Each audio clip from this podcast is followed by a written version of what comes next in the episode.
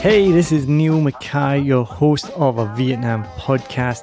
Now, before we get started on this episode, I wanted to share with you about one of my favorite affiliate partners, and that is Fiverr. I've been using Fiverr for years for everything from ordering YouTube thumbnails to keyword research, writing podcast articles, even to Canva designs and thumbnails and more. So, whether you're a budding entrepreneur, a podcaster, or anyone in between, Fiverr has got you covered. It really is the go to platform if you want to find freelancers offering a massive range of services to help you on any project. Maybe you need a stunning new logo or just a short animation, whatever you need, you can find it on Fiverr. What I love the most is how easy Fiverr makes it to connect with talented freelancers from around the world, all at prices that will fit whatever your budget is.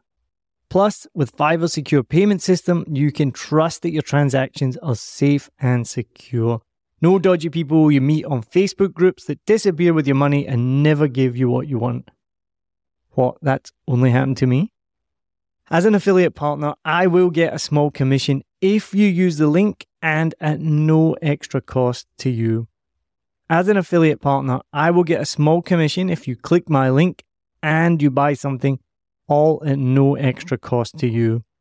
And best of all, you will be directly supporting the making of this podcast that you're listening to for free, but it is not free to make.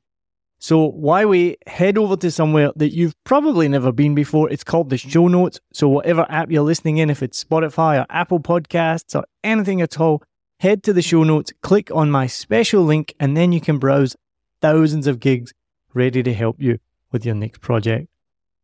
And now, let's dive into today's episode. Let's go.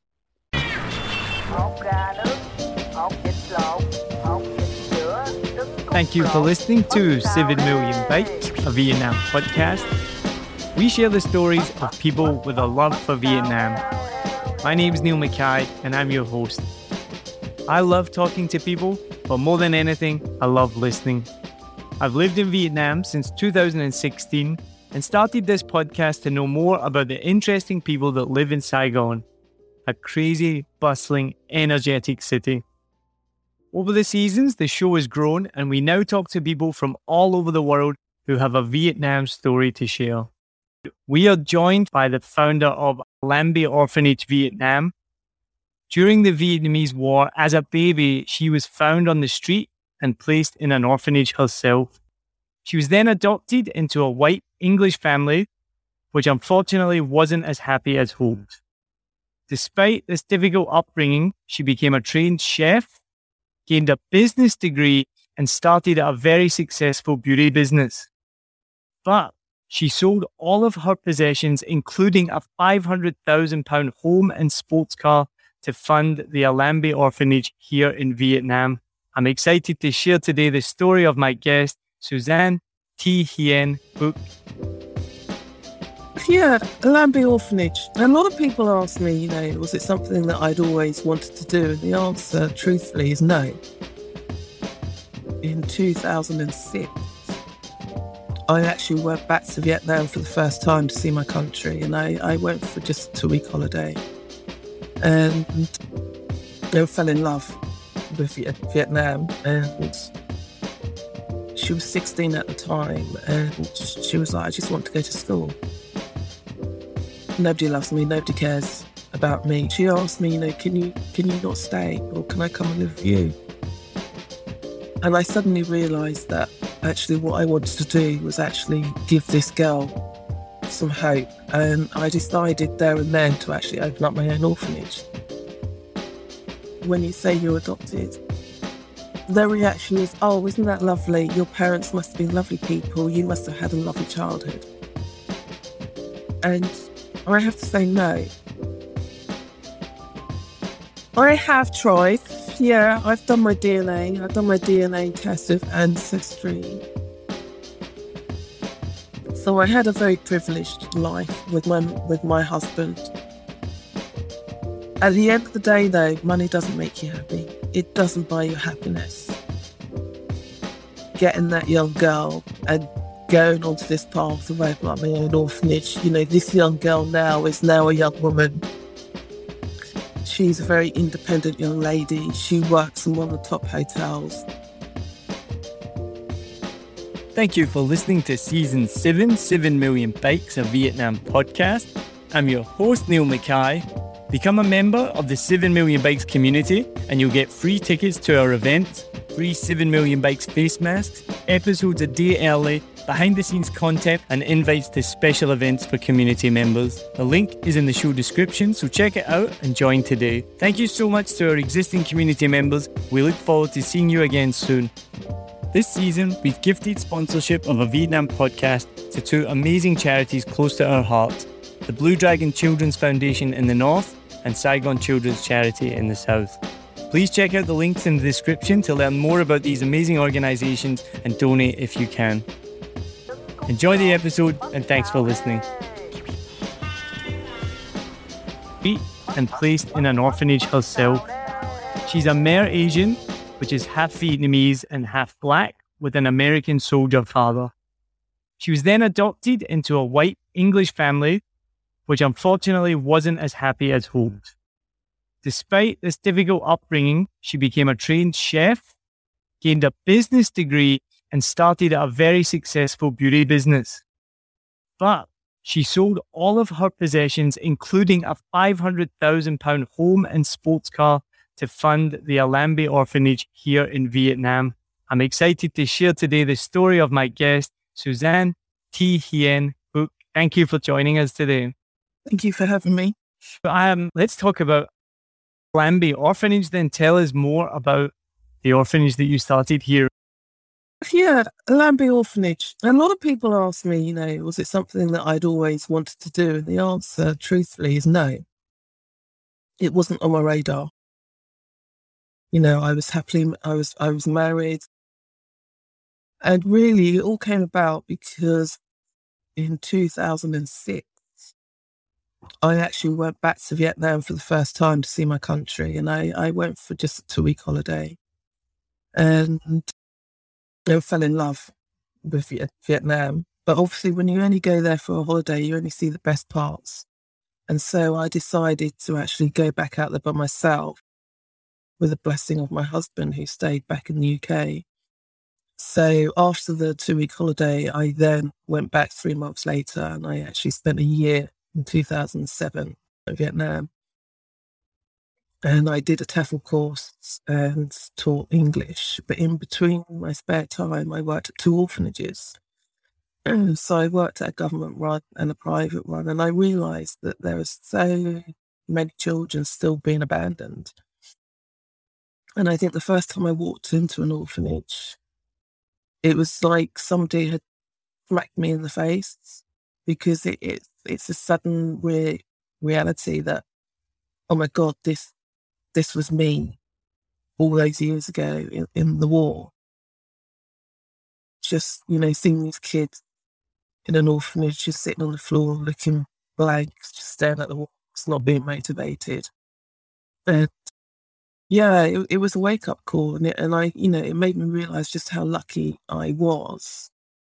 And then for the next couple of years, I kept in touch with the orphanages and would fly out, you know, every year and spend a month with the kids. And then on this particular, on my last visit, one of my last visits, which was in 2010, beginning of 2010, there was one child that I sort of got to know quite well. Her English wasn't that great, but you know, we kind of understood each other.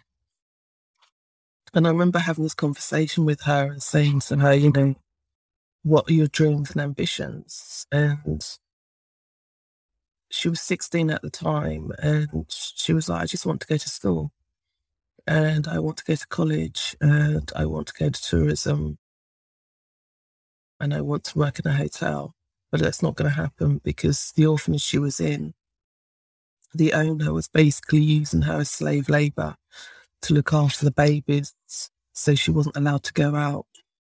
And and she said, so nobody loves me, nobody cares about me, so I might as well go and kill myself. I was absolutely devastated. And I just sort of sat there and I tried to convince her and myself that she had something to live for, but I realized actually she didn't. And she asked me, you know, can you can you not stay or can I come and live with you? And I said, you know, I can't because I have to go back to the UK to earn the money so I can come and see you. And you know, after that conversation, I was actually leaving the very next day to get on to go back to the UK. And, and I remember saying goodbye to this young girl and trying to convince her not to do anything stupid. And, and I sat on that plane back to the UK. And as you know, the flight to the UK is about 14 hours. This is a long time to be sitting on the plane. And all I could think about was this last conversation. And I literally got off the plane, got home, sat on the computer, and then sat up all night doing research on orphanages and, and how to go about it. And I suddenly realized that actually what I wanted to do was actually give this girl some hope. And I decided there and then to actually open up my own orphanage. And then it was a case of how do I go about it? So me and my husband had already split up in 2009 and it was an amicable split, you know. And I always say, you know, there was three people in our marriage towards the end and it was always me, my ex-husband and Vietnam. Vietnam was the other mistress because I'd fallen in love with Vietnam. And, and after 2007, when I came back to the UK, I really struggled to go back to my old way of life. And there was always that pull to Vietnam. And I always knew at some point I'd go back. I just didn't know what, what capacity. And so in 2009, I made the actual decision to actually walk away from my marriage. It's one of the hardest things I, I had to do. And I, and we talked it through and I was very honest and we were both very honest with each other. And I said to my ex-husband, you know, I I need to go back to Vietnam. I want to go back to Vietnam. I don't know as what I'm going to do, but I don't want to have to choose between you and Vietnam. I don't want to get to the point where I start to get resentful. And so I told him I wasn't happy. And so, you know, we're very we're very open and honest and we both decided to walk away from each other but it was still very important that we remain friends, which we have done. So as I'm sitting there, you know, in, in two, beginning of 2010, doing my research, I decided that I wanted to open up my own orphanage. And I could have done it a couple of ways. I could have gone down the NGO route, uh, or I could have gone down the company route and got a corporate company to sponsor me. But actually, I decided if I'm going to do this, I'm going to do this by myself the way I want to do it. And so the only way to do that was to actually fund it myself. So I remember phoning my ex husband and asked him to come round because I was still living in the marital home. Uh, he came round and I sat him down. I said, Look, you know, you know, I've just come back from Vietnam. And he was like, Yeah, yeah, how was the trip? And I said, Yeah, it was great, blah, blah. And I said, But I've decided I know what I want to do with my life now. And he said, What's that? And I said, I want to open up my own orphanage. And I've decided um, I'm going to fund it myself. And so I need to sell the house. And he was just like, uh, okay, all right. And he's like, if that's what you want to do, let's do it. And and that's you know that was what my relationship with my ex-husband was like we were very much still together in as in supporting each other and so we literally for about a month, we researched everything. I decided to sell the house and the home and car. So put that on sale. And then I literally flew back to Vietnam four weeks later just to see this this little girl. And and I told her what I was doing. I said, look, I'm actually gonna come back for you. Give me six months. I still give myself a deadline, six months, I'll be back out I'm going to get you removed from the orphanage now. And uh, I'm going to support you. I'm going to get you into school. And that's what I did. So I got her removed from the orphanage. We got her into a little room and I paid for it and we got her into school. I then flew back to England and then literally those six months were just a mad six months because it was it was like having to get a website up, up and running. I've got no idea how to do a website. So I literally just went on Facebook on my Facebook page and I said, Does anybody know how to do a website? This is what I'm doing. And the thing is, I, I'm a very private person. So, you know, I'd been supporting these orphanages for the last couple of years very privately. So to suddenly, you know, have to sort of go onto Facebook and say, look, I need help because I'm doing this was a huge thing for me. And luckily, uh, a guy came forward who was actually with another Vietnamese adoptee girl. He happened to be a web designer. And so we met up and he designed my website for free. And then he came on board uh, the charity as well. And it's just one of those things. It's like, you know, bowling alley where you throw uh, a ball down the alley and suddenly, you know, you you have this idea and then suddenly everything clicks into place. You know, you get a strike and suddenly all these people come forward and, it, and it's kind of like, you know, we want to support you, we'll help you. And so six months later, it was kind of, it actually, I couldn't believe just how everything fell into place. And I, you know, I got the perfect cash buyer and, you know, sold my car straight away. And literally six months later, I was literally getting on the plane to Vietnam with just a suitcase and a laptop and a vision in my head. Because there is only so much you can do of planning. And, you know, we kind of planned everything on paper. You know, we got the charity registered in the UK. I'd done a lot of media and press, which came as a surprise to me because I really didn't think anybody would be interested. And suddenly I was catapulted into the sort of media forefront, which was quite daunting. And again, that came about because I was selling my house.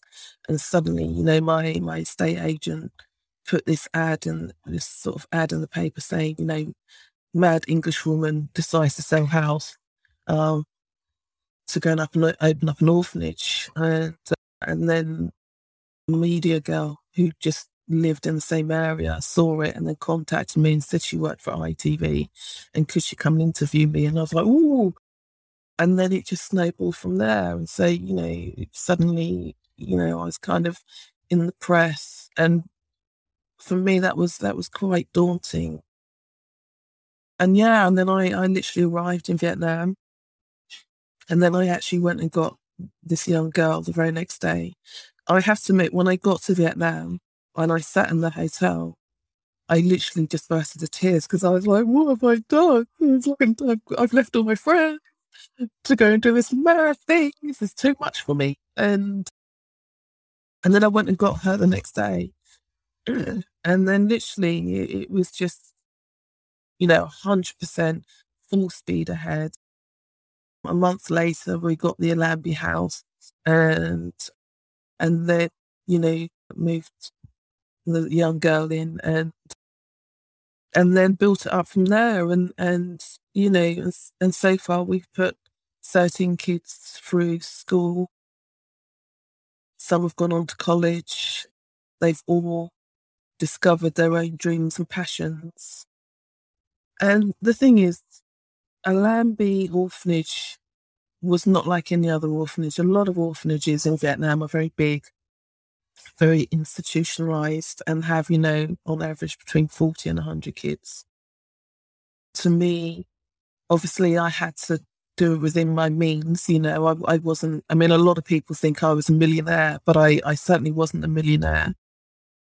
I had a certain amount of money and, you know, and I had to be able to support these kids with that money and and yeah, and it it was kind of I wanted I wanted Allambie to be a home most most importantly. I think for me being a Vietnamese orphan myself and being adopted and the fact that my adoption wasn't great.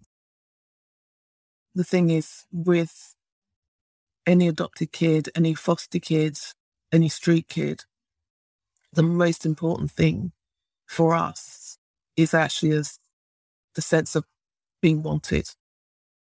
We all want to belong, and and that's not you know everybody. I would say that's you know wants the sense of wanting to be wanted and wanting to belong. And, you know, I wanted to create a safe home environment for these kids and a home where they knew they were safe, they knew they were loved. And that was very important to me.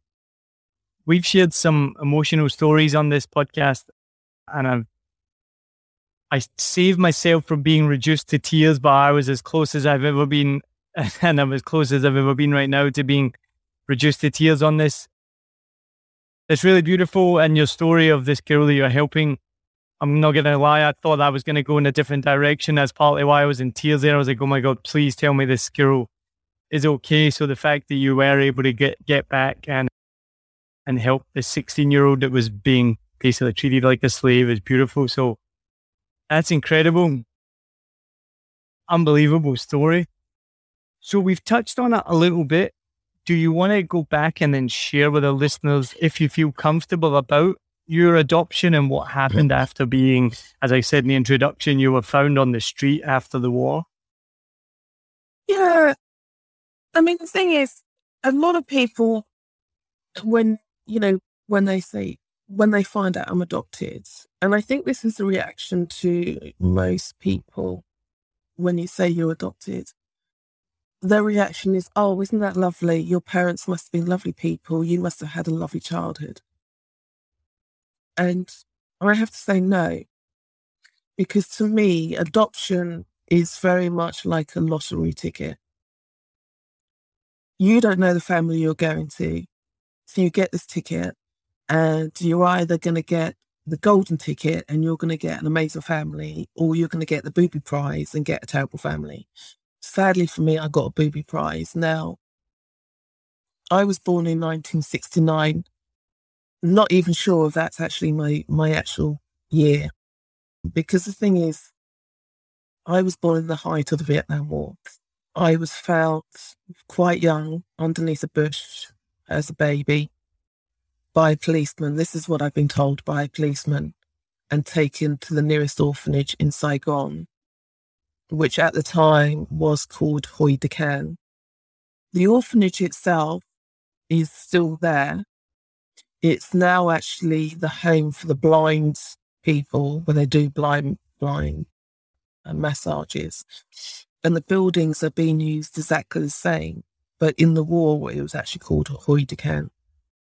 And because I'm mixed race, you know, as we all know, the Vietnam War, the Americans got involved.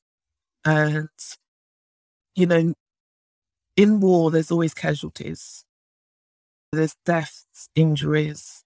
And the Vietnam War, the other casualty was actually orphan children. And with the mixed race children, we weren't actually wanted because with mixed race children, obviously our skin is darker, our hair is different.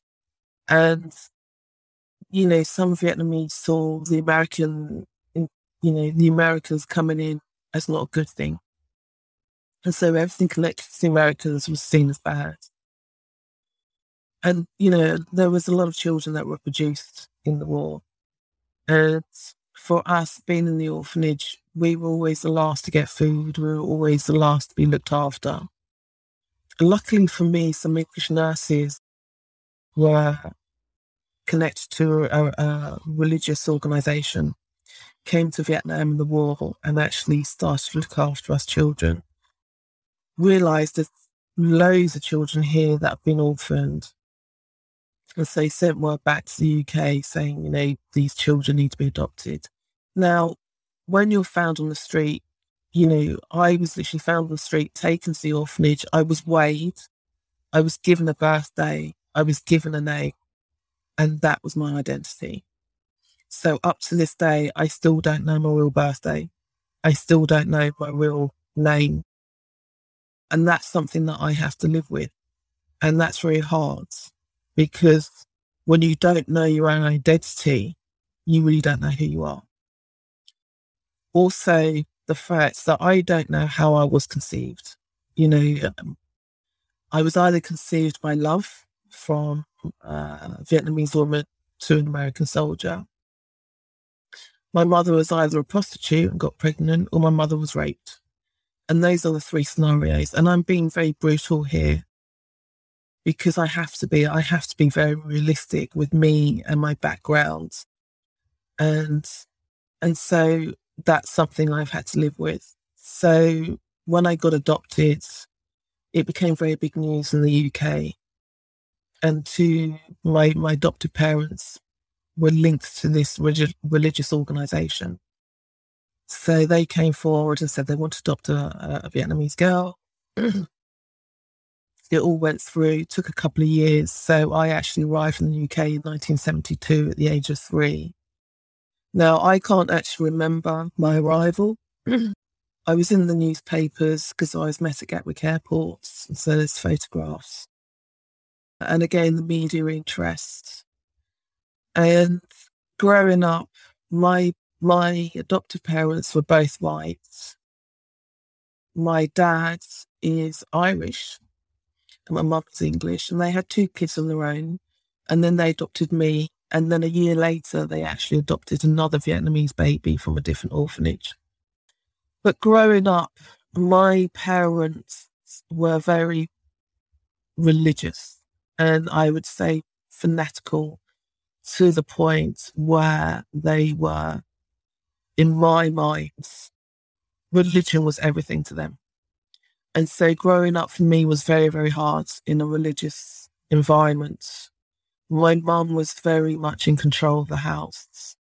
And growing up, both all my siblings turned to Christianity and became born again Christians. And for some reason, I didn't.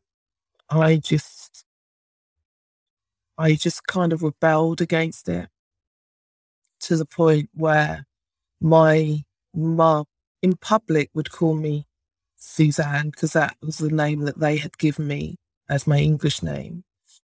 At home, I was called the devil's child. And every time I was naughty, every time I upset her, it was literally, you are the devil's child. And she would literally scream in my face, Your real mother didn't want you. The Vietnamese nurses didn't want you. Grace, you're ugly. You're this, you're that. Nobody wanted you. We saved you. You should be grateful. You should thank us. And this is how you, you repay us. And that was literally my life until I left home at 18. Sometimes, a lot of the time, my mom would hit me, would often not feed me. And it wasn't until years and years later that I realized that it was actually child abuse that I went through. But the thing is, when you grow up in an environment and you're sheltered from the outside world, because I wasn't allowed to mix with non Christian religious people, so my environment was very enclosed. And it wasn't until I left home at 18 that I, I sort of saw the bigger world from the outside and it was it was a, an eye opener. But those years with my adopted parents were horrific and and I'm not going to go into detail as as to how horrific, but that's basically the gist of it. And and so, you know, for me, my adoption wasn't great. I never felt I've in fact my mother never told me she loved me. She she only ever hugged me once in my whole life, and that was I was age 21 when she did finally hug me. And because she'd never hugged me before, I didn't know how to react. And at the age of 21, to finally have your mum hug me, and I still don't know to this day why she did it. But, you know, with my other siblings, she treated them differently because they had given their life to God and they were Christians and so they were the chosen ones and they were special. And whereas I, on the other hand, didn't. And it was kind of, she tried every single way to sort of make me become a Christian. And every single way I, I rebelled. And even though, you know, it would have been, my life would have been far easier if I had just conformed. But I think there's always been that very independent fighting streak in me, even from the days in, in the orphanage when my nurses would write to my parents in England telling them of their child they were adopting. And in those letters, there were things that I look back and and it was like you know she's got you know this this little baby's very she's a fighter she's done this and she's done that And so I have always been very truthful with myself to the fact that I, I won't conform just to make other people happy. And so if it means I'm standing on the outer circle, then I'd rather do that. And I always say that I am unique. I don't want to be a copy. Why would I want to be a copy of everybody else? Why would I want to follow other people? I am in charge of my own book. I couldn't write the beginning, but you know, I can write the ending and I can write the middle. And as soon as I left home, I re- I rewrote that book to the way that I wanted it to be.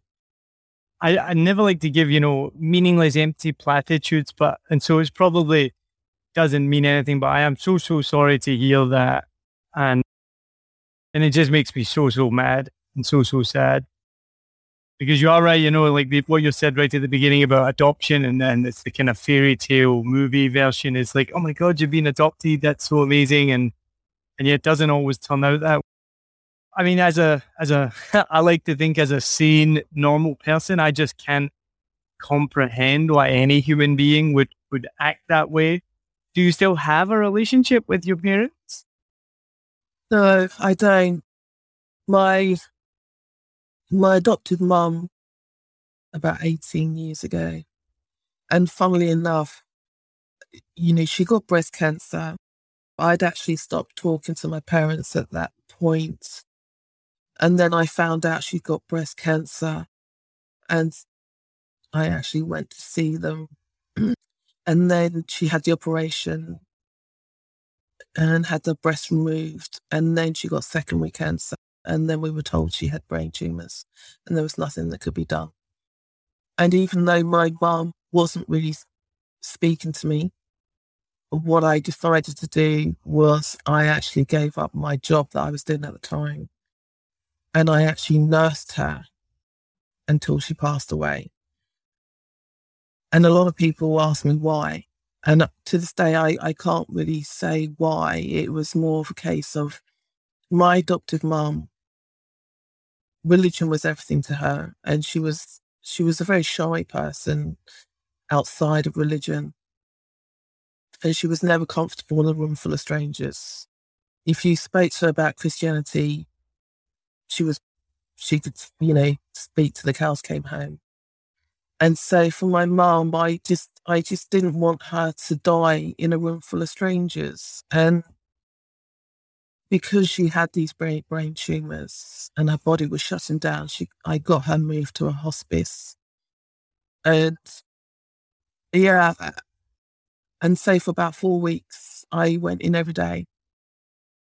I fed her i washed her sat with her. And you could see that her brain was like shutting down slowly and and and when you know when it comes to somebody dying you know that they do say to you do you want to be there and it's you know it's not something that you, you really want to do you don't want to actually see someone die but i said yes because i really didn't want her to die on her own and my family, my dad's, my Christian dad said no. My siblings said no. My younger brother, who was adopted, said yes. And on the day she died, I'd been with her for most of the day. And then I left once I'd fed her. And as I was driving home, I got a phone call to say that she deteriorated very quickly a couple of hours later. And so, you know, they said she, I don't think she's going to make the night. So I actually drove back to the hospice and I stayed with her. They contacted my brother. My brother said he would be there. He never turned up. And so at the end, it was literally me and my mum. And I sat there and I held her and I thought, how ironic is this? if my mum knew, because obviously everything had then shut down in her brain, she wasn't there. She was just, you know, a skeleton and just surviving. And and and I just thought, if my mum knew that the devil's child was the only person here holding her and the so-called Christian people in my family were not here, she would be. I don't know what her reaction would have been. You know, would she still be calling me the devil's child? And yes, I, I, I, I watched her pass away, and I held her while she died, and and after she died, I then phoned the rest of my family and said she's passed. And a lot of people say to me, "Oh, you know, was it sad?" And yes, it it, it was sad, but not in the reasons that you would think. It was sad because I knew that she died, and I knew that she died, not, and I never knew she loved me or not. So sorry.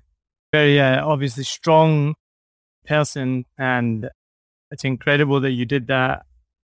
As you said, you everyone's question is why, so I won't I won't ask you either.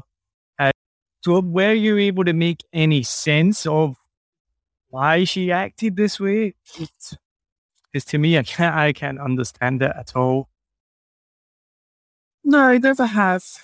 I mean, after my after my mum died, I I didn't speak to my adoptive parents, didn't speak to my dad, and didn't really speak to my brothers and sisters after that. At the funeral, a lot of people saying, Oh, you must miss your mum. And I said, No, I don't. I said, Because she was never the mum that I had wanted. You know, she's not the mum that you envisage as adopted child. You know, as you say in, in the Hollywood films, like Annie and that, you know, they go off and they find their parents and they live happily ever after. That didn't actually happen with me. And so I'm I'm always honest with people and say, no, I don't miss her. I feel very cheated at the fact that she was never the mum that I wanted her to be, that she should have been. And that for her to actually admit she loved me, I would have to conform to her way of thinking. And that to me is not love. And so for me, with my orphan, Lambie orphanage kids, it was very important to me that they knew that I loved them unconditionally and that no matter what they did, I would always be there for them and I'd always love them. I always made sure I told them they were beautiful, they were handsome, they were clever. Even when they failed their exams, I was like, that's okay. You know, I'm still proud of you. You, you tried your best and I still love you. And so, you know, maybe next time let's just try and aim for one point, you know? And that to me was very important because I what I did with my Lambie kids was I literally did everything with them that I had wanted from my adoptive parents. And so I took that idea in my head and I transported it and put it into reality.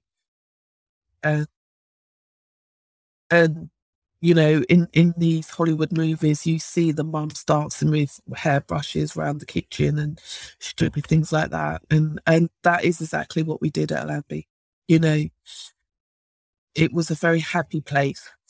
You know, I'm not saying my kids were angels because they weren't. You know, when you you know when you've got 13, 13 kids from different backgrounds with their own issues from their past, at times it was hard and then other times, you know, the house was just full of laughter. And, and that to me was very important. And so after my mum died, I kind of stopped beating myself up about, you know, why did they do this and why did they adopt me? And, and just realized that actually, I don't know, you know, that, that answer died with her.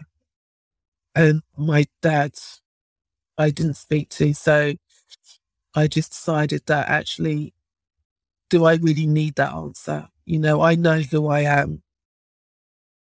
And I know the people that are in my life that love me for who I am. And these are my friends and other people that I kind of adopted as my own parents. And that was enough. It's that's an amazing viewpoint and it's amazing that you can find that after going through such a traumatic, you know, upbringing. And again, I'm just so sorry that you had to do that. You know, on a, a personal level, obviously, I hate that, that we're all such selfish human beings, but it makes me think about myself. It makes me realize even more what an amazing upbringing that I had. You know, like any kid, I had a tough times. We didn't have the most money and things like this, but I guess your description makes me realize you don't realize what the opposite could be. So you you have that, and so maybe anyone listening might realize as well. It makes me want to call up my mom and be like, "Yeah, thank you." So yeah, I can't imagine. And it's amazing that you've able to to turn that round into something so positive with the orphanage. I was going to ask earlier. So you went to Vietnam for the first time 2007, you said? 2006. 2006. What were your opinions then of Vietnam before 2006?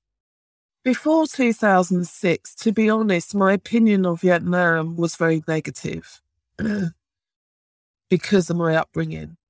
I was quite, I was ashamed that I was adopted. I was ashamed that I was Vietnamese. I was ashamed that I was half black.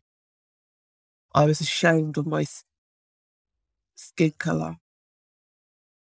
And so, you know, when I was growing up, when I left home, I didn't really tell people that I was adopted. I was just, you know, I'm Suzanne, didn't talk about Vietnam, never acknowledged my Vietnamese name. Because when you when you're in that environment and you're growing up and you're being told like, you know, no one's wants you, you you know, you're ugly, you're mixed race, and and you, you know you actually start believing that you are ugly you are stupid you are this you are that. And so when you've been in ingrained for years and years of that and and your self-esteem and your confidence is very low because of that you know i went into relationships with an understanding of i wasn't worthy. You know i wasn't worthy of love. I wasn't worthy of of you know nice things. And you know, some relationships were very abusive. And even though for years, even though when I left home, I was still trying to get my mom and dad to love me. And I tried and I tried and I tried.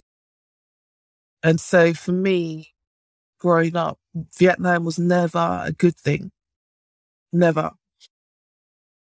And then after my mom died, I felt that I was released from that and then I decided to actually go and see Vietnam for myself. And I was very apprehensive. And I also thought that there would be people that looked like me. Because the thing is, when you grow up in a white environment, you know, I went to a white school. And in those days, it was like there was one Asian, one Chinese, one black, you know, and it was very white dominated my whole life, you know, within the church is very white dominated. And so I grew up with a very confused identity because I didn't know if I was, what do I call myself? Because I certainly, I'm not white. And it's quite obvious I was different from my adoptive parents and family. And I'm not Asian looking, but I'm also not black looking. And so I didn't know what to call myself. And so when I went to Vietnam for the first time, I, I assumed that I'd get off the plane and there'd be loads of people that looked like me and I would finally feel that I belonged somewhere. Got off the plane, walked out into the, the heat that suddenly hits you. Like, yeah. I remember that first time as well, yeah. And then you just see these these rows and rows of Vietnamese people waiting at the airport. And I literally scanned all their faces and no one looked like me. And I felt a huge disappointment because it was suddenly a shock of reality that still no one looks like me. And that two weeks, it was an emotional journey because I actually went and you know I actually went and visited my old orphanage, which was called Allambie, because I was in two orphanages. I was in Hoidicam first, and then moved to another orphanage for preparation for the flight to the UK, and that was called Allambie. And when I went back to Vietnam in 2006, it was just I just I don't know. It was like a mag- this magical place that had always sort of been in the back of my mind. And it was a place that I was born. And it was a place that had a huge part in my beginnings, but I actually knew nothing about it, couldn't remember anything about it. So I was going in with very fresh, open eyes, and it was just wow, you know, all these motorbikes, the smells, the sounds. It was just intoxicating, and and yeah, and it was just even though I still didn't see anybody that looked like me, and I realized that I most probably would never meet anybody that looked like me. But I literally fell in love with Vietnam. And it wasn't, it suddenly wasn't this big sort of stigma. And so that's why I decided to go back three months later to actually live there because for me, I needed to understand my background. I needed to try and come to terms with it. And so that's what I did. That year that I lived in Vietnam, I immersed myself in the Vietnamese culture. I made sure that I didn't live in an expat area. I lived within the Vietnamese areas so that I could understand Vietnam. I could understand their culture. I slowly made friends with Vietnamese people who I still am friends with even now, all these years later. And I can honestly say that year I went on an emotional roller coaster of feelings, of discovery of myself.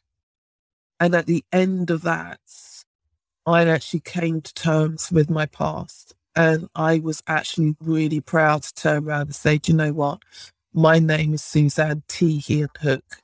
I'm half Vietnamese and I'm half Black American. This is who I am. Take it or leave it. And yeah, it was, so for me, that, you know, going back in 2006 was the beginning of my journey, which then led me to this young girl, which then led me to open up the orphanage. So, you know, things happen for a reason. You don't know at the time why these things happen, but my mum died. It gave me the relief to go back to my country. And I, and I am very proud to say that I am Vietnamese. And people say to me, Do you class yourself as Vietnamese or do you class yourself as Black? I class myself as Vietnamese because that's where I was born. I acknowledge I am Black. My dad, they say, is a Black American soldier. So I I'm a little dolly mixture, as I say. You know, I I'm lots of little things, who, and that's what makes me unique because I am not like anybody else. I am not a copy, and I am proud to be that. For anyone who's watching on YouTube, and if you, you're listening to this, you won't be able to see the smile just beaming on my face because this has been just uh, emotional to listen to. And I knew some of this background, but to hear it from yourself has been emotional. But to hear you say there so proudly and so strongly, my name is Suzanne Tien Hook, and accepting who you are, it just, it's that's just amazing to listen to you say that and to hear the strength in that, and uh, obviously to hear that it must have been such a cathartic experience to come here and and I'm glad that you've had that and you've been able to deal with it in that way. So yeah, that is just amazing. I could just hear the strength in your voice there saying that. So that's beautiful. And I love that you call it a dolly mix up or a dolly mixture because a lot of our uh, listeners are not from the UK, so they won't even know what a dolly mixture is. Just a bag of can a bag of candy made up of all all sorts of different candy. But that is uh, incredible that you've uh, accepted that and you you can say that so proudly now. And my last question on that is: Have you, with DNA, have you ever made any attempts to track down either your mother or father, or is that even possible? I don't know. I have tried. Yeah, I've done my DNA. I've done my DNA test with Ancestry and other DNA sites. And it's for Vietnamese adoptee, it's a very personal decision. And it's one that I would, when I would say to people when they're going to do it, be prepared because it is a roller coaster of emotions. And for me, when I did it, for years, I've, I, you know, I thought about it, but then I was always too busy and I was doing the orphanage and, and as the orphanage was coming to an end, I decided, well, I'm in Vietnam, let's just, let's do this, you know, because what I don't want to do is, is have to leave and then find out all these years later that my mom was actually there. So I did this DNA test and a lot of people try to help me and and there was one point where I thought I'd found my mother in Vietnam and and then found out that actually this woman wasn't my mother and I was completely and utterly crushed. I then also found I haven't quite found my uh, American father. We're not 100% sure if the family that I have found is the family. But again, disappointment and it's it's it's one of those things that I always say when you go and do a DNA test, you are actually opening up Pandora's box. And when you open up Pandora's box, you have to deal with the consequences of that. May that be good or bad. For me, the whole experience was exhausting. It was emotional. It had highs and lows. At the end, it just came as a big disappointment and a lot of heartbreak. And so after that, I then decided that actually I couldn't mentally cope with it because I was so upset and heartbroken that I have decided to actually stop looking. I may go back to it in a couple of years when I feel that I can emotionally cope with it. But mentally, it does completely screw you up. So I would say to anybody who does a DNA test and wants to try and find their birth mother and birth father, make sure you have a really good support mechanism around you, which I I didn't really have because I had a couple of friends in Vietnam. But again, it's one of those things that they find they don't really understand when you're adopted, they don't understand how important this is. Because for yourself, like you, you know your birth mother, you know your birth father. They tell you stories of, oh, you know, when you were younger, you did this, when you were, you know, I don't have any of that. And so for me, it's like trying to do a jigsaw puzzle without the picture on the box and you are just picking up pieces and trying to see if they fit. Sadly for me, none of the pieces fitted. And so I still have this box with no picture. And maybe one day when I'm strong enough and mentally I can cope with it, then I may go back to it. But right now, no. And so I just I I just have to come to terms with the fact that I may never know my real parents. I may never find those answers. But for me, I have the people in my life that I call family. I have my Lambie kids. I, I have a good support mechanism and that's that's all I need at the moment and, and I'm happy with my life and I don't need to find my birth mother or my birth father to, to say that I am Vietnamese. I don't need that. I know who I am. And my birth mother, for whatever reason, gave me up. I have no, I'm not angry at her. I'm not disappointed at her. She had her reasons.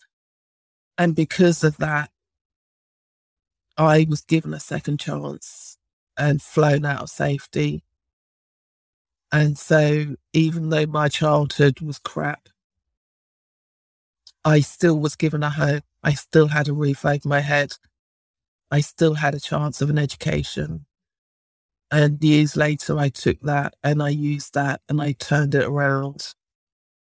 And so, for that, I am grateful for my Vietnamese mother leaving me because if she hadn't, I don't know where I would be. Well, you know, I, I didn't want to actually ask that question, but you've answered it without me having to ask. I was going to ask, have you, do you have basically what you just said there? Have you kind of weighed up and been like, you just answered that despite having a crap upbringing, are you still thankful in a way for, you know, like you said, getting the education and, and getting the chance to where you are now? So thank you for answering it without me asking because it's, Thank you so much for sharing this story. It's uh, I can't imagine how tough it is to come on with some random Scottish guy that you've never met and uh, share this story and with our listeners. And I know they will be really, really grateful to hear this. As I said, it's something that um, was never intended, but this season and over the last couple of seasons, it's becoming more and more to the forefront on this podcast as we speak to more and more people and similar to like you said yourself about you kind of going back there and um, going back to Vietnam and, and, reconnecting with your roots, this is something that we're finding out through this podcast and, and just through general life. That's becoming a really common path now for kind of first generation Vietnamese children whose families left either because they were Vietnamese boat people or because they were, you know, they left after the war or for whatever reason they, they left the country. Their parents are Vietnamese they were born in another country. So obviously UK, Germany, Switzerland, America, we've had all these um, people on the show and a lot of them come back to Vietnam because they want to reconnect with their roots. So even though they didn't have the same path as you and weren't adopted, they were still born and brought up in a different country and knew they were Vietnamese, but didn't really know what that meant. And so came back. And the common thing that uh, that I hear from all of these guests that come on is their parents are just like, why are you going back to Vietnam? Because, you know, they left and they can't understand why they would want to do that. But it makes complete sense why you would want to reconnect with your roots. And I, yeah, it's so amazing to hear that you did and you, you're proud of that and you're proud Vietnamese. So again, thank you so, so much for sharing this. One of the, I remember years ago when I first came here in Vietnam, I was making talking on Reddit in a comments thread about being in Vietnam, and, and some guy asked me this question, and it, it, was from a good place, but it seemed like the most ignorant question ever. He went, "Oh, do you see lots of like Amerasians when you're over there in Vietnam?" And I'm like, "Dude, the war was like 50 years ago, man. Like, how many people do you think are walking, you know, Amerasian?" And it's I think just because for Americans and whatnot, the Vietnam War is still so fresh that they think that that's that's life here, whereas life moved on a, a very long time ago. Yes, I mean th- the thing is with the Vietnam War, there there are still lots of Amerasians in Vietnam, and after the Vietnam War, you know, when the North finally captured the South, you know, the orphanages were all closed very, very quickly.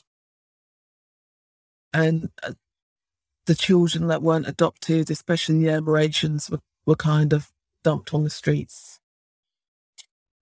And over the years, you've had the American come back and, and you know, and, and acknowledge that there was loads of Amerasian babies and children. And then you had, I think it was in mm-hmm. 1985, don't quote me on that, but 1985, where they started to allow the Amerasians children if they could prove that they had an American father, blah, blah, to file papers to go to America and, and get citizenship and stuff.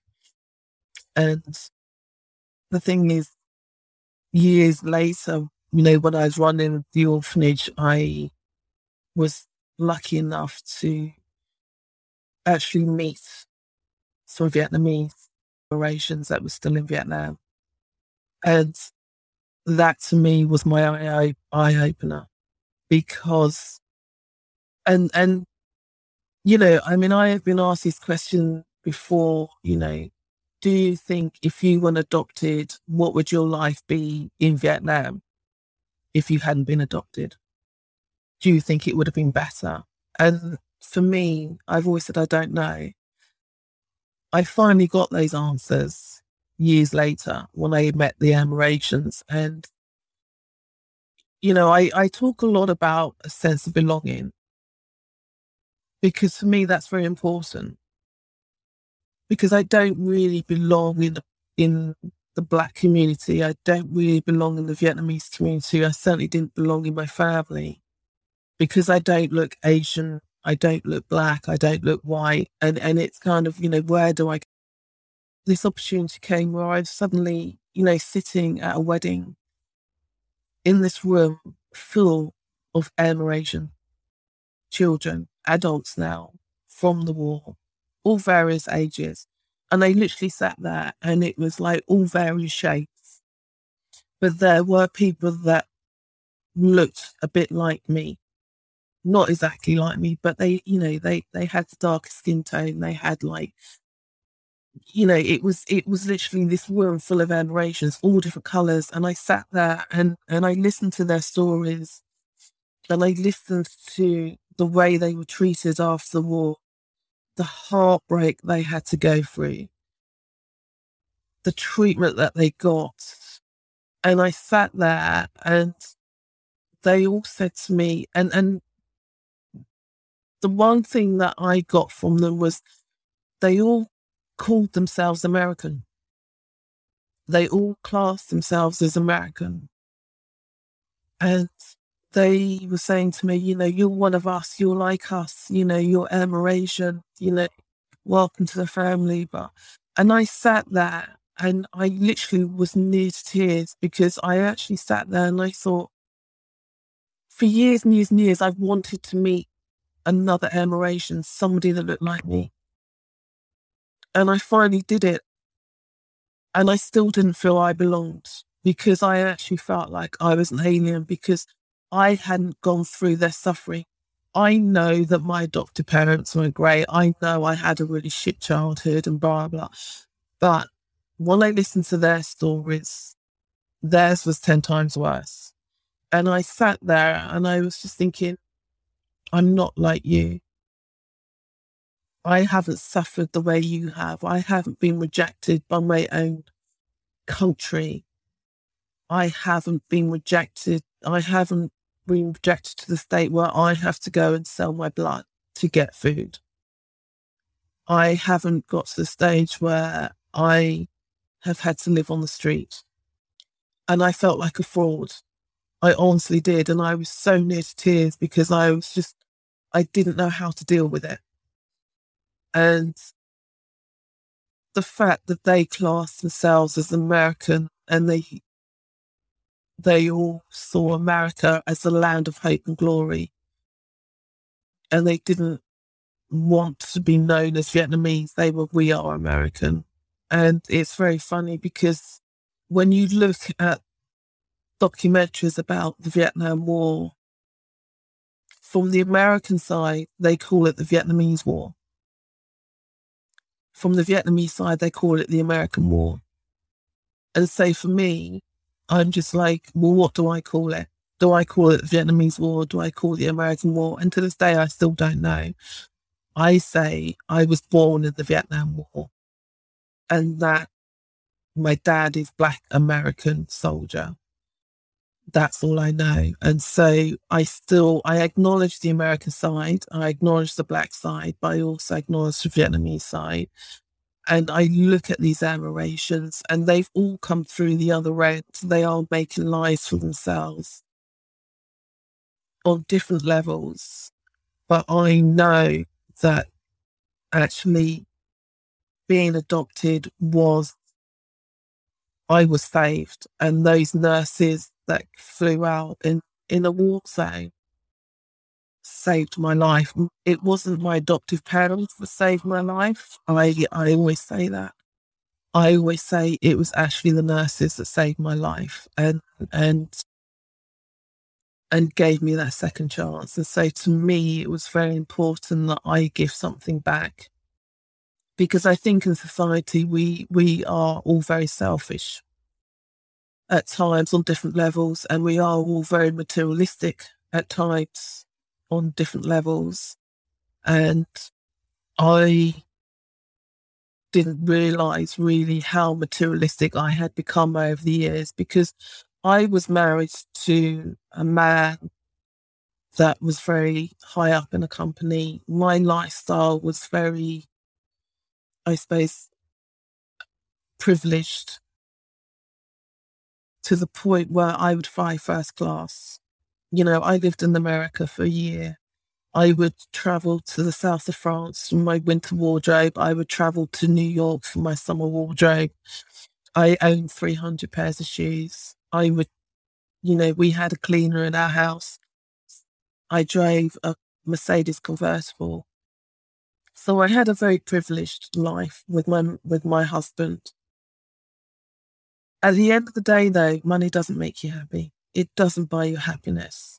And for me, I realized I actually wasn't happy when I lived in Vietnam in 2007 and I realized actually all this money doesn't make you happy. I could die tomorrow and what what am I going to do with it? And so for me after hearing and speaking to this young girl, I just decided you know there is nothing stopping me. I I have the chance to actually give this girl a second chance, like I was given a second chance. I just decided to do it in a very big way, I suppose. A very, I'm one of these people, when I get an idea, I just jump straight to the deep end and then it's either sink or swim. And so I literally jumped into the deep end and I gave everything up. And and believe me, it was the most liberating thing I've ever done. Believe me when I say, when you give everything up, it is actually quite liberating. And you realize that actually you don't need a big house. You don't need a flashy car. You don't need 300 pairs of shoes. Actually, all you need to do is just be true to yourself and you will find happiness. And for me, getting that young girl and going onto this path of opening up my own orphanage. You know, this young girl now is now a young woman. She's a very independent young lady. She works in one of the top hotels in tourism. She speaks fluent English and, and obviously Vietnamese. And she is happy. She's independent. She's a strong, independent woman and all my kids have all grown up to be independent and strong and they have they all speak um, english. They all have the english sense of humor uh, and and they're all and i am you know i am just so proud of them really proud of them and they are true to themselves and as i say to them you know we can't do anything about our past, but you know, you're in charge of your the pen now and you can change the future. And they have, they have rewritten their stories. And they've rewritten their stories to the extent that they have found their passions, they have found what they that drives them.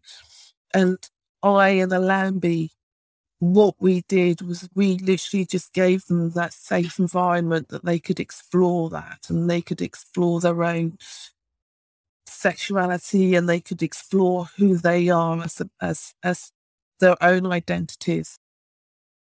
We just gave them the tools and, and they picked it up and they ran with it. And I am so proud of them.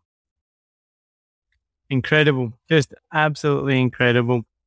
Well, look, we'll finish up. And before we do, though, tell people listening how can they support Allambie? What can they do to help? Where can they find more information? Allambie itself is actually closed. I actually had to close the orphanage down in 2018 and came back to the UK in 2019, sadly, because of my health. Even though Allambie is closed, we still support other orphanages.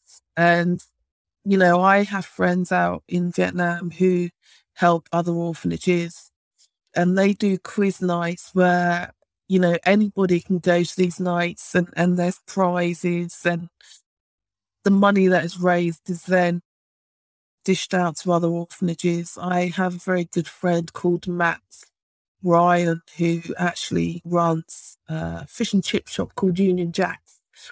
And we he, we know Matt we know Matt Ryan well. He he yeah. up on this podcast often and he does a lot for charity. And so, if you want to support other charities, you know, there are lots of orphanages out there and, and smaller orphanages.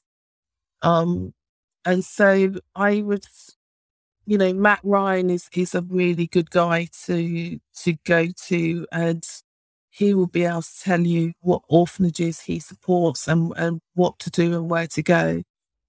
And so for me, you know, with Allambie, we we still have kids going through the system, but we, you know, we have enough money to get them through to college. And so the money that we have now, we actually still look after other orphanages itself is actually closed. But there are still lots of orphanages out there. And, you know, there's orphanages called orphanages for girls that have been abused. There's, you know, other orphanages called the Bamboo yeah. Yeah. So I did. I didn't actually tell you. So my my career is in charity and fundraising, and that's what I did for a, a few years here in Saigon. I worked for a school where we we did the kind of charity program for the school. So I've worked with many of these organizations. So there's Green Bamboo, there's Little Rose in D7. Um, Maison Chance is an amazing one that helps people with disabilities. And I didn't even tell you. So this season of the podcast is actually, we gifted sponsorship to Blue Dragon Children's Foundation in Hanoi and Saigon Children's Charity in Saigon, obviously. So this whole season, they've been on the, the front cover of all the artwork. There's a shout out to them at the beginning, in the middle of the podcast as well. We'll give another one to them now. And the links are actually in the notes. So if anyone wants to donate to Saigon Children's Charity or Blue Dragon Children's Foundation, please do that, or any one of these amazing organizations that Suzanne and myself have just mentioned. One of the most amazing things happened a couple of weeks ago, Suzanne, you'll like this. I woke up, I had an email from um, the woman at Blue Dragon who I talk to often because we, we're big supporters of Blue Dragon. And she's like, Neil, somebody's just committed a monthly donation to Blue Dragon because they heard you talking about us on the podcast and heard the ad on the podcast. So even if there's only one person that's donated because of this sponsorship, then I'm so, so happy. So I hope you can donate more. I mean, yes. I mean, the thing is, a lot of people say, oh, you know, I don't know if I can help. I don't know, you know, if I'll make a difference. And what I've told people over the years is every little bit helps literally, especially when you've got, you know, running an orphanage and, and you're putting the kids through school. As you know, in Vietnam, nothing is free. So we have to pay for the school fees. We have to pay for the books that they learn from. We have to pay for their pens, their paper, everything. And so, you know, if somebody is going to donate, even if it's like 1 million Vietnam dong or 500 or $20, believe me when I say this, it goes a long way. You know, it really does make a difference to these kids because, like, one billion dong will actually put a kid through school for a month. It will pay for their, you know, their their shoes. It will pay for their school books. Twenty dollars will help pay for their parking, their bicycles at school. And so when people say, I don't know if I can make a difference, believe me when I say this, and, and I, for me, I have been very lucky with Allambie that I have met a lot of people that have donated, given up their time, and, you know, even given up your time to go and go and visit these orphanages, spend an hour with these kids. It makes a huge difference because they're interacting with the outside world. They're hearing different accents and the kids in these orphanages, it's very, very simple.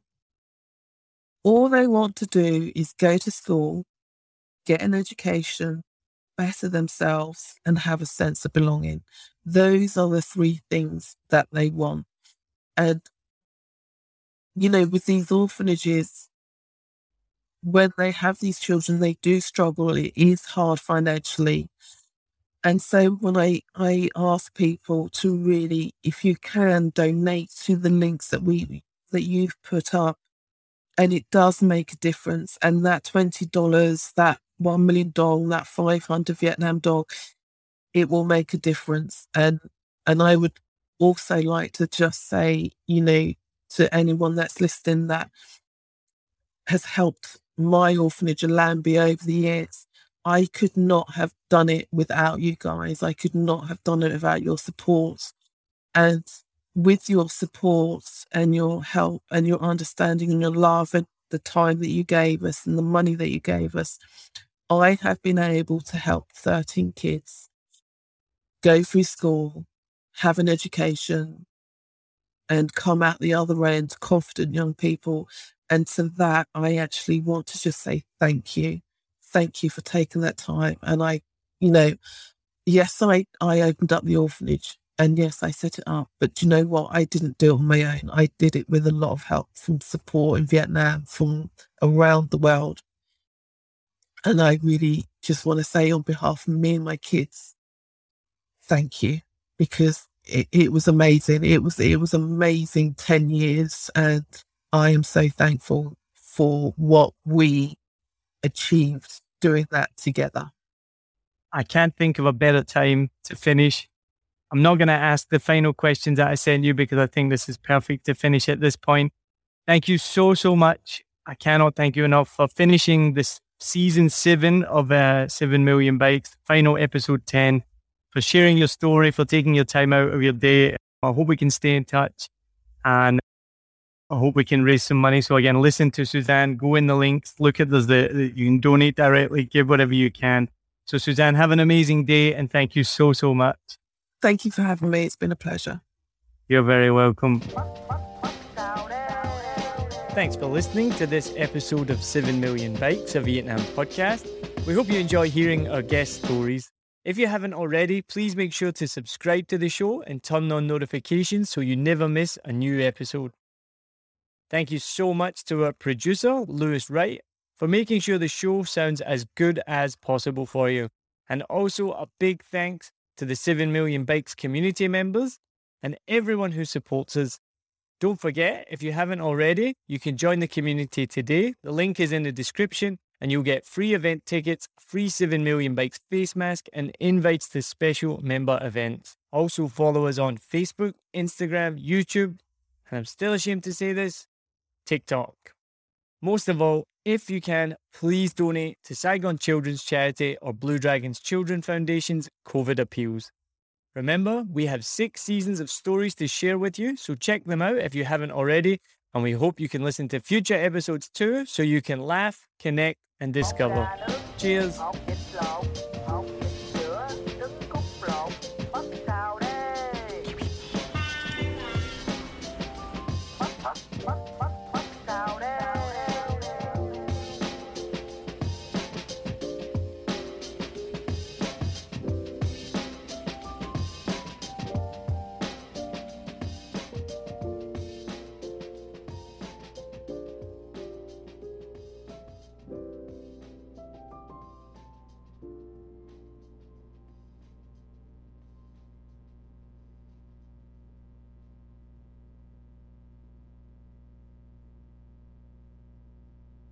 I hope you enjoyed this episode.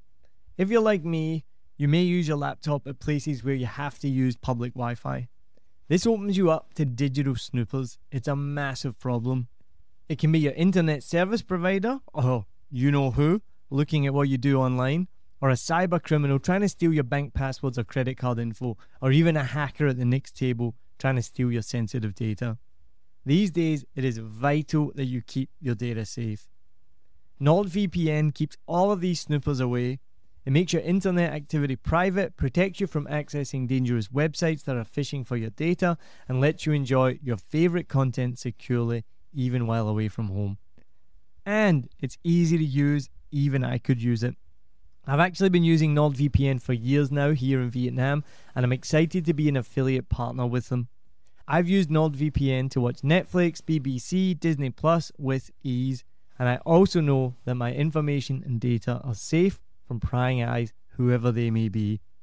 Join now and you'll get 68% off and three months free when you go to my link, nordvpn.com forward slash SMB. Just again, for those hard of hearing, nordvpn.com forward slash SMB. The link is also in the show notes. I know nobody checks them out, but go check that out and you can get the link from wherever you are listening to this podcast. As an affiliate partner, it also means that I will get a small commission when you sign up, but at no extra cost to you. So not only will you be getting a great deal through 7 Million Bikes, you get a great VPN and you'll be supporting 7 Million Bikes podcast. Stay safe online and enjoy the shows you love. Any questions, just let me know. You know how to get in touch with me. And thanks for listening to this show. Cheers.